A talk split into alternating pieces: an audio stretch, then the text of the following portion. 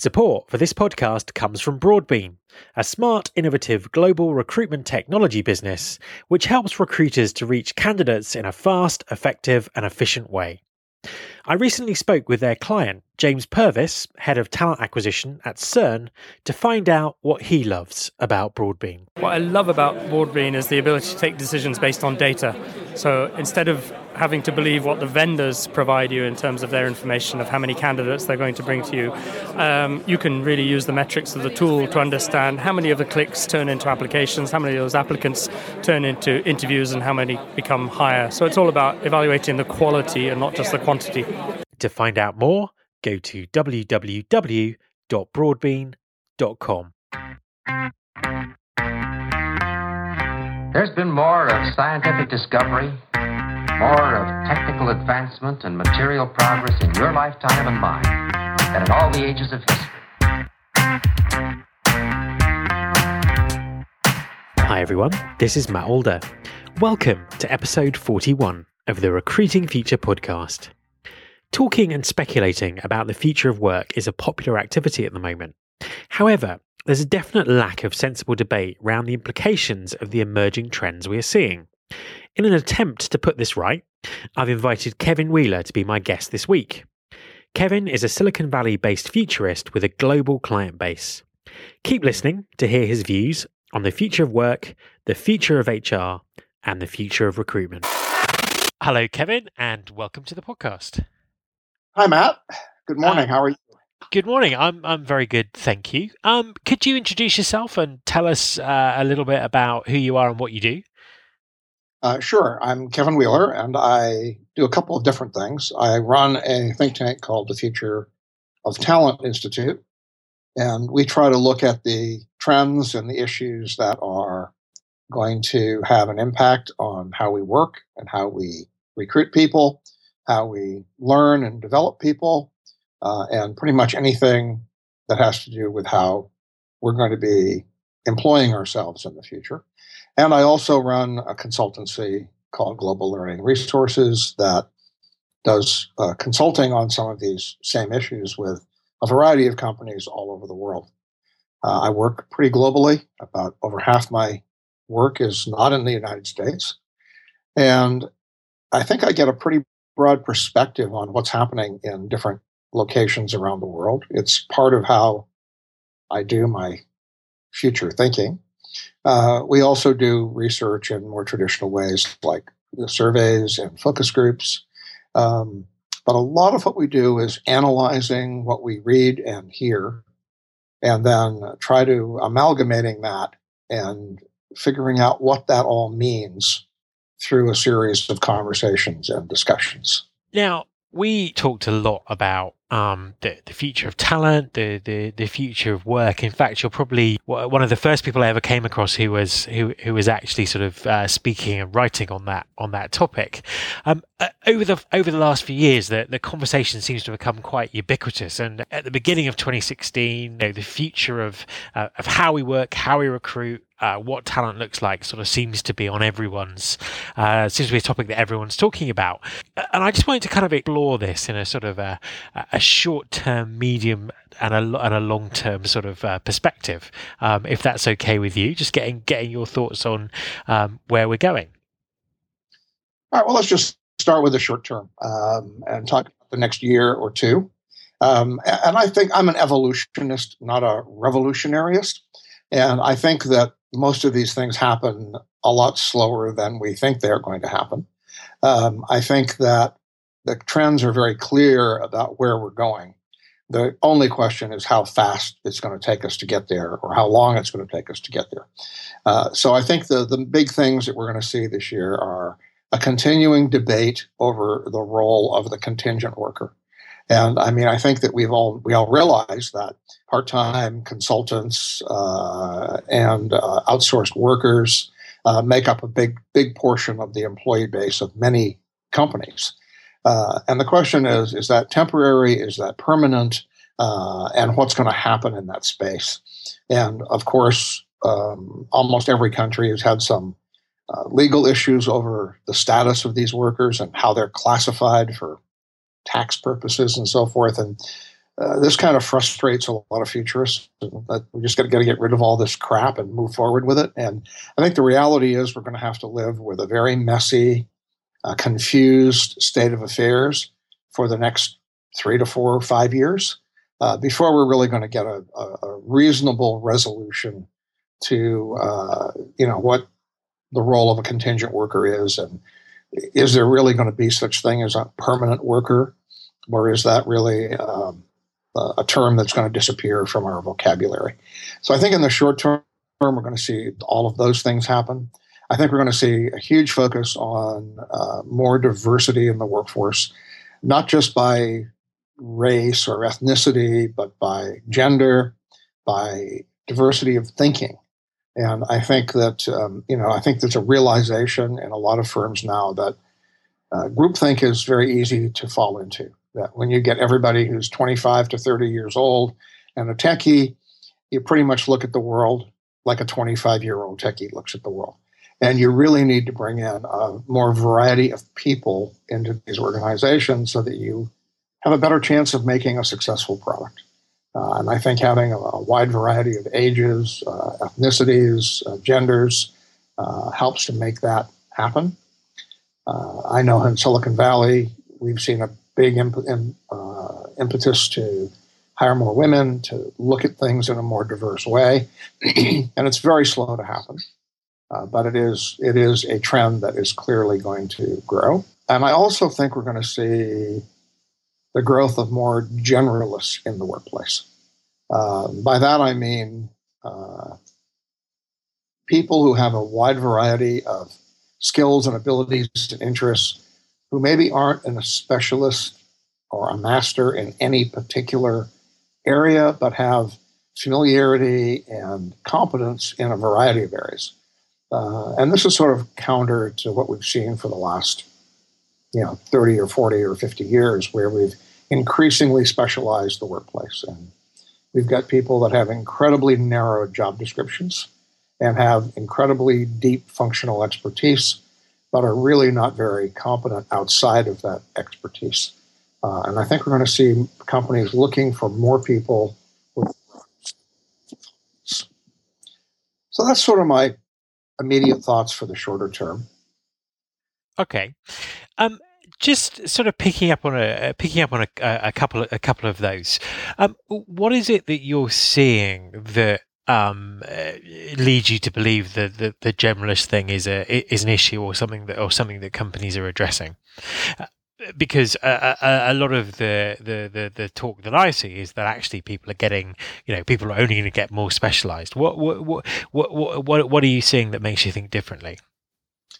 Well, I think I look at the companies that are uh, poised to do well in this emerging sort of volatile world that we're moving into, the so called VUCA world of volatile, uncertain, ambiguous, and complex world. And the kind of people who are successful in adapting to that world are absolutely not the specialists. If we take a lesson from evolution, the more highly specialized animals are usually the first to go extinct. And one of the reasons the human has been successful is our tremendous adaptability and really lack of specialization. We eat anything, we're omnivores, we can live in a variety of climates, uh, different altitudes, um, we adapt. We we change our environment if we can't live in it. So that's an incredibly powerful thing to have. And I think organizations are beginning to see the value in that. And I look at what they're kind of hiring now for CEOs. And you look at CEOs in a lot of companies today, they have very few what I would call traditional credentials. They may not, they probably don't have an MBA. They didn't work for one of the big Fortune 100 companies. Uh, they have very eclectic backgrounds. I look at entrepreneurs like Elon Musk and Steve Jobs, uh, ultimate generalists. They don't really have any particular skill except ability to be very articulate, very adaptable, very creative, uh, and to think differently than other people.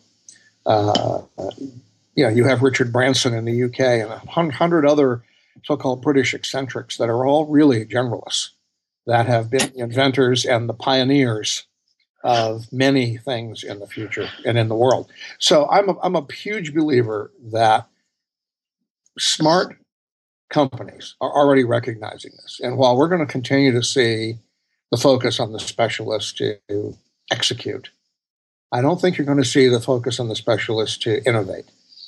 And I keep hearing from everybody we need to innovate, we need more innovative products, we need to be more creative. Uh, and believe me, that never comes from specialists. Okay, that's no, that's that that's very very very interesting. So, uh, looking out, say uh, five years, what what what what can we sort of expect to um uh, to see in when's that? So twenty twenty one. What what what does the world of work look like then? Well, I think you're going to see a lot of jobs that you and I take for granted today uh, disappearing or shrinking in volume. Uh, that includes things that are really hot right now, like coders. And I think you're going to find a lot of coding becomes automated. I think you're going to see a lot of scripts and uh, modules that can be plugged in to make things work.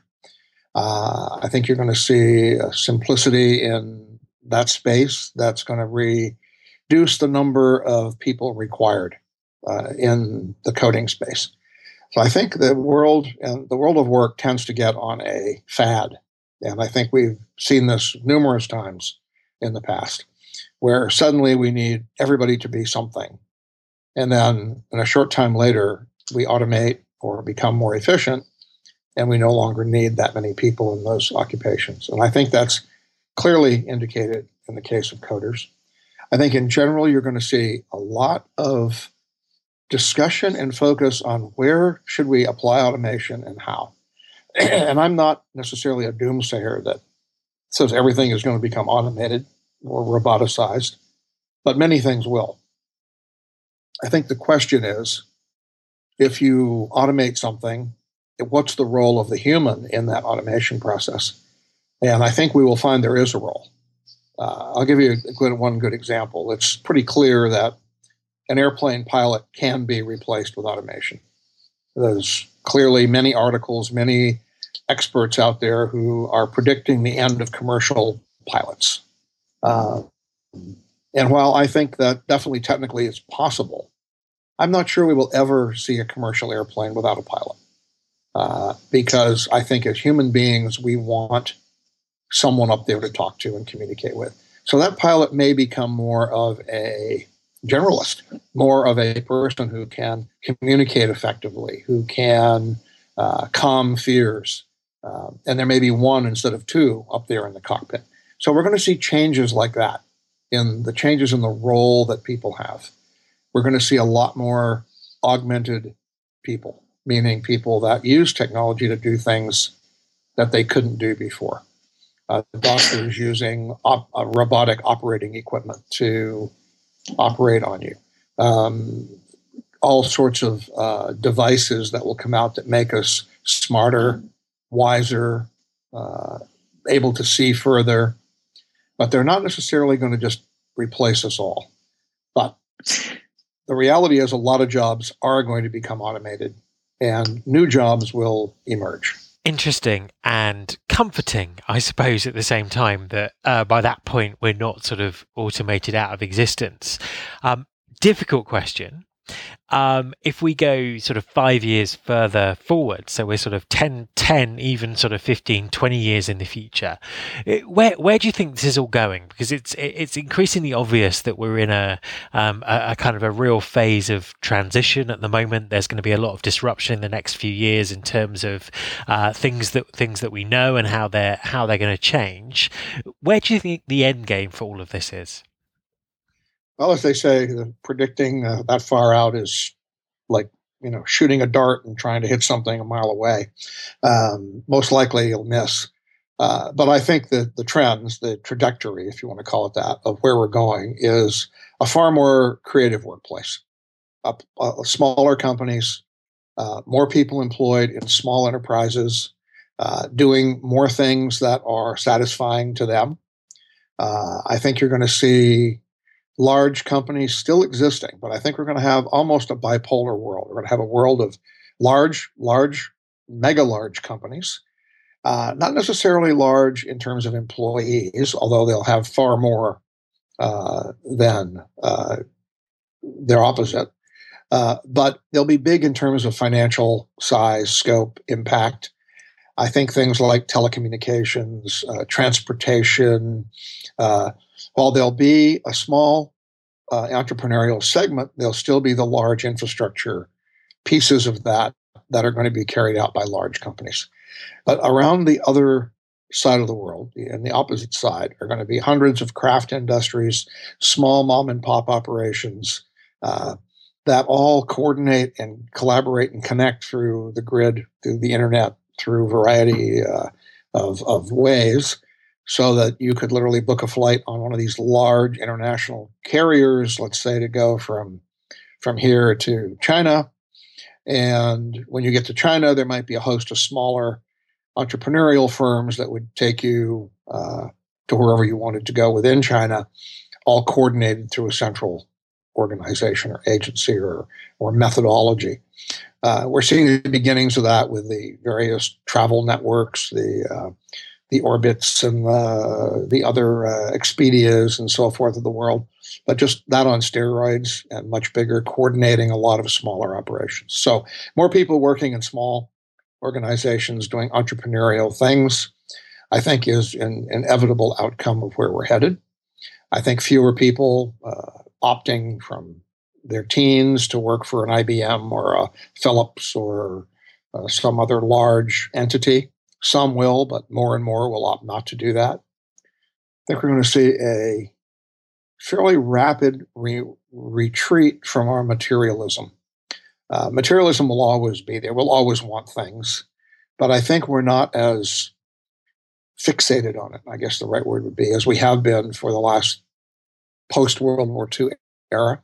And I think it was for the first time in human history we had the ability to get stuff that we really wanted uh, affordably. We could mass produce everything. Uh, and we went out on a, a spree. Uh, I want everything.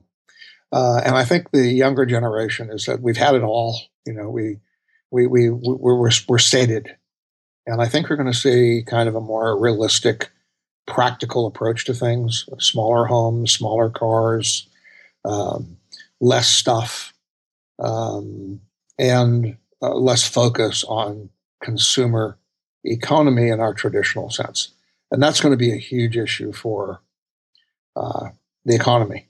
That coupled with um, people working differently, working from home, working more dispersed, has a big impact on property values potentially in cities and tax base.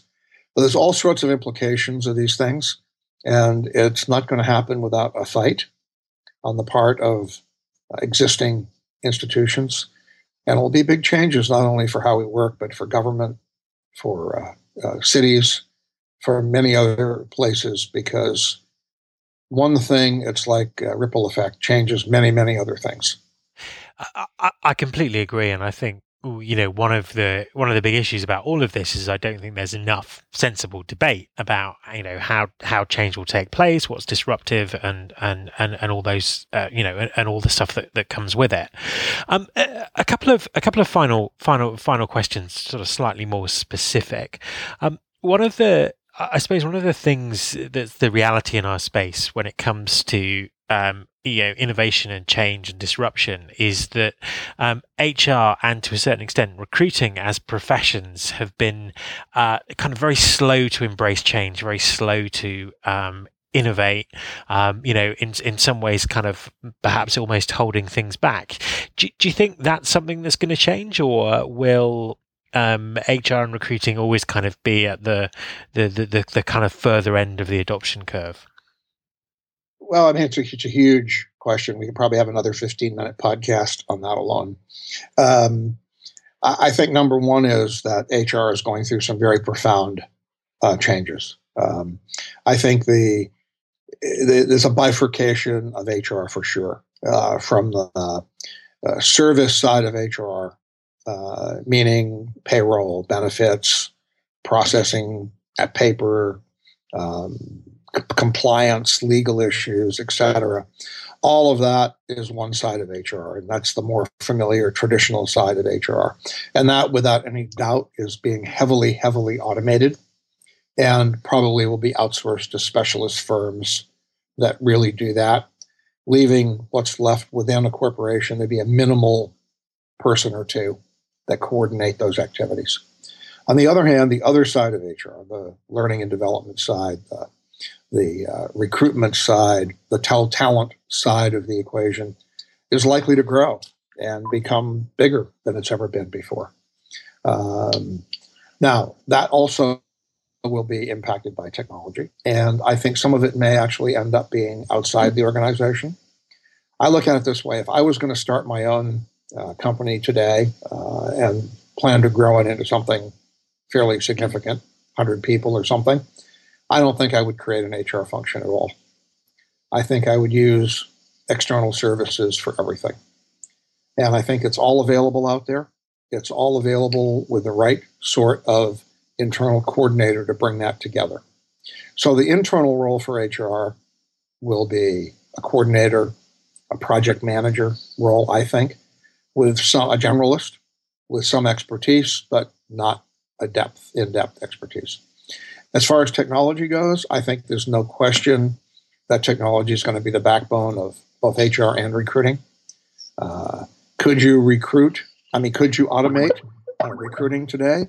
Uh, depending on what you mean by that, um, I think the answer is largely yes. I think you could certainly use technology to, we already are, to find people. We can screen them using technology very effectively. Uh, we can uh, match them up to positions that are more most suitable for them easily, automatically. Um, we can present them to the hiring manager through video interviews and so forth, or remotely and virtually, quite effectively. And we could theoretically hire people without ever seeing them or actually talking to them. And I think we could do, I think we could do a good job at that. Now, whether we want to do that or not, whether that's something we choose to do, gets back to my earlier question about how do we use automation and how do we really decide what we can automate and what we can't. I think we confuse the argument with automation around what we can do with what we want to do.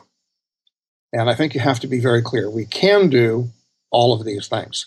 Now let's decide what we really want to do and have good reasons why we either do or don't want to do those things.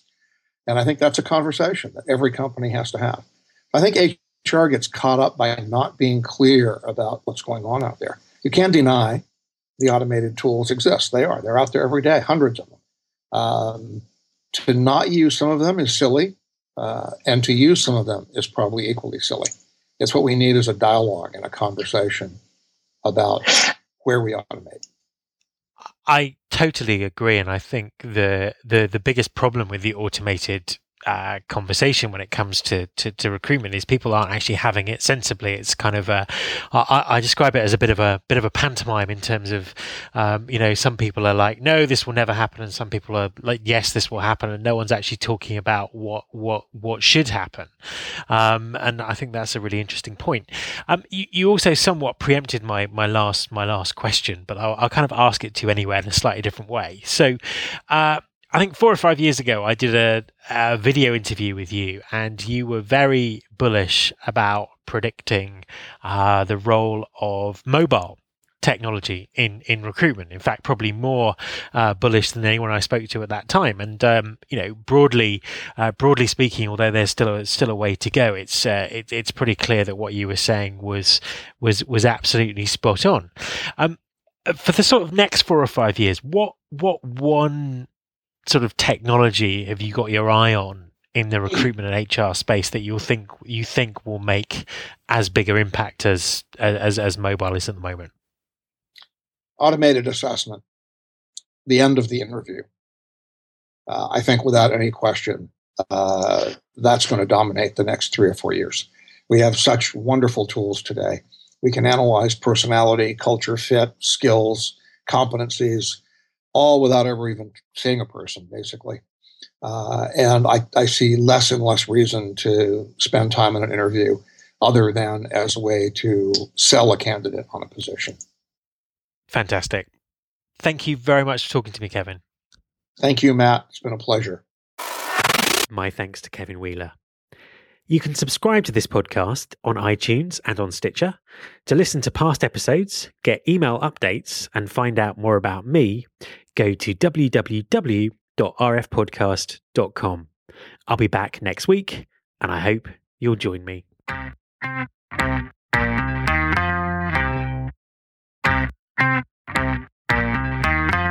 This is my show.